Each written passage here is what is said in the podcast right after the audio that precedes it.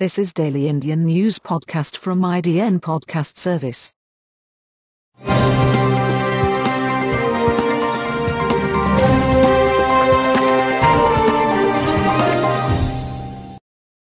This podcast is hosted by Jeff in August. Today's stories are Coronavirus live updates. Total lockdown every Sunday in Karnataka from the 5th of July.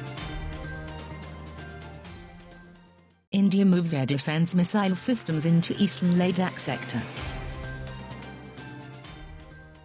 From 1 lakh to 5 lakh COVID 19 cases in 39 days, medical experts point to increased testing. ASEAN takes position versus China's vast historical sea claims. Swarms of locust cloud over Gurugram, parts of Delhi on high alert. Russia loyalty charges returns to haunt traitor Trump.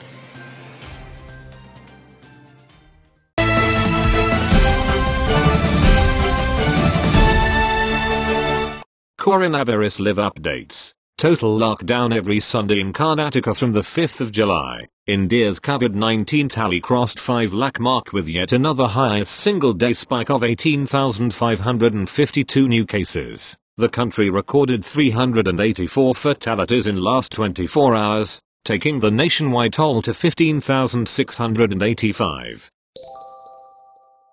India moves air defense missile systems into eastern Ladakh sector. An Indian fighter jet flies over Leh New Delhi, amid heightened Chinese fighter aircraft and helicopter activities along the line of actual control. The Indian Armed Forces have deployed their advanced Very Quick Reaction Surface to air missile defense systems in the eastern Ladakh sector. As part of the ongoing build-up in the sector, the air defense systems of both Indian Army and the Indian Air Force have been deployed in the sector to prevent any misadventure by the Chinese Air Force fighter jets or the People's Liberation Army choppers there, government sources told ONE. In the last couple of weeks, the Chinese forces have brought in heavy air superiority aircraft like the Sukhoi 30 and its strategic bombers to the rear locations which have been detected flying near the Indian territory maintaining the 10 kilometer plus distance from the boundary.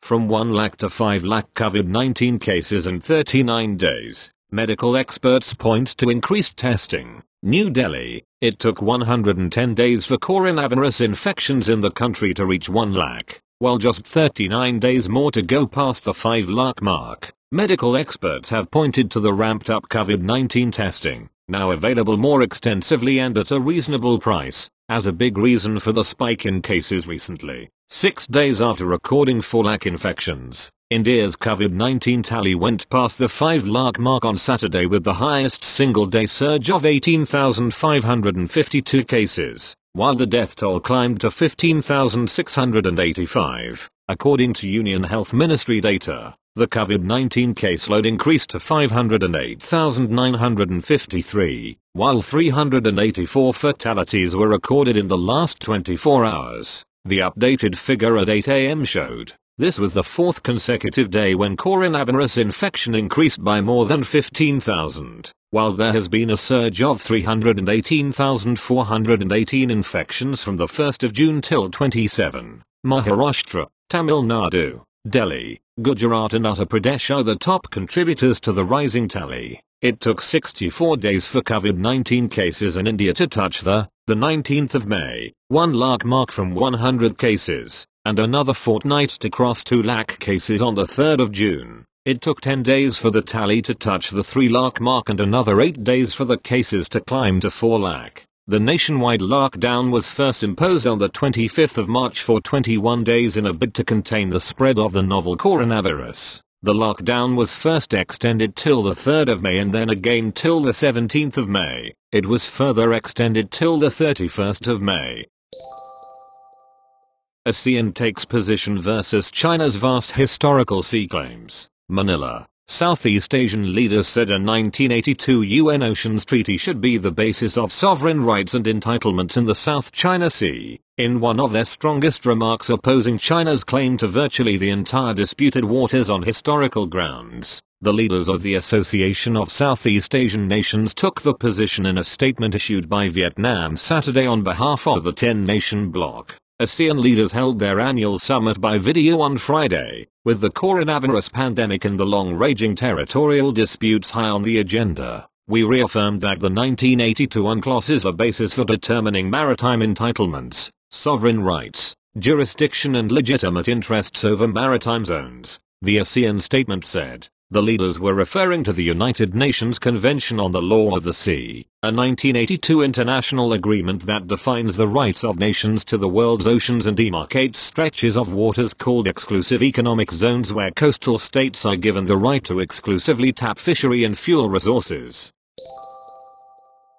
Swarms of locust cloud over Gurugram, parts of Delhi on high alert. New Delhi, the skies over many parts of Gurugram turned dark on Saturday as swarms of locusts descended on the town, with several parts of Delhi put on high alert. The dark cloud of locusts, spread across two kilometers, crossed the suburban city, touched the Delhi-Gurugram border. Huge swarms of locusts have now reached Gurugram and covered large tracts of the region in Haryana. The swarms moved from west to east. They entered Gurugram around 11.30 am. KL Gurjar of the Locust Warning Organization, Ministry of Agriculture, told PTI, the pests, he said, were headed towards Palwal in Haryana, alarmed at the invasion of the locusts, which settled on trees, rooftops and plants. Many residents of Gurugram shared videos from their high-rise perches. Swarms of locusts were seen in condominiums such as Beverly Park, Garden Estates and Heritage City as well as buildings in Sikanderpur in the high-rise town bordering Delhi.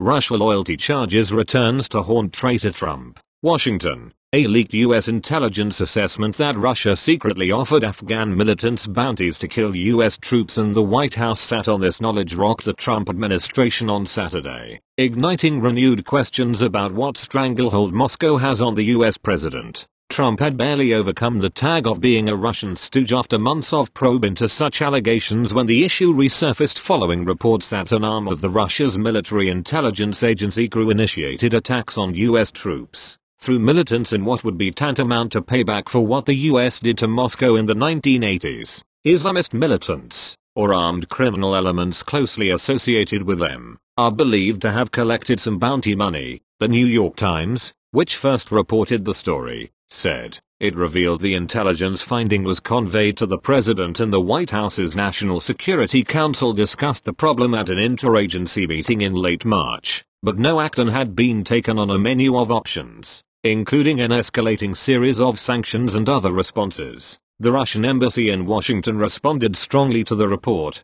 calling it fake news that threatened the lives of Russian diplomats. Baseless and anonymous accusations of Moscow as mastermind behind killing of US soldiers in Afghanistan have already led to direct threats to the life of employees of the Russian embassies in Washington DC and London. It said in a tweet tagged tonight. The Taliban in Afghanistan also denied the report, essentially saying it was killing Americans on its own accord without instigation from Russia but that changed after our deal with the Americans, and their lives are secure and we don't attack them.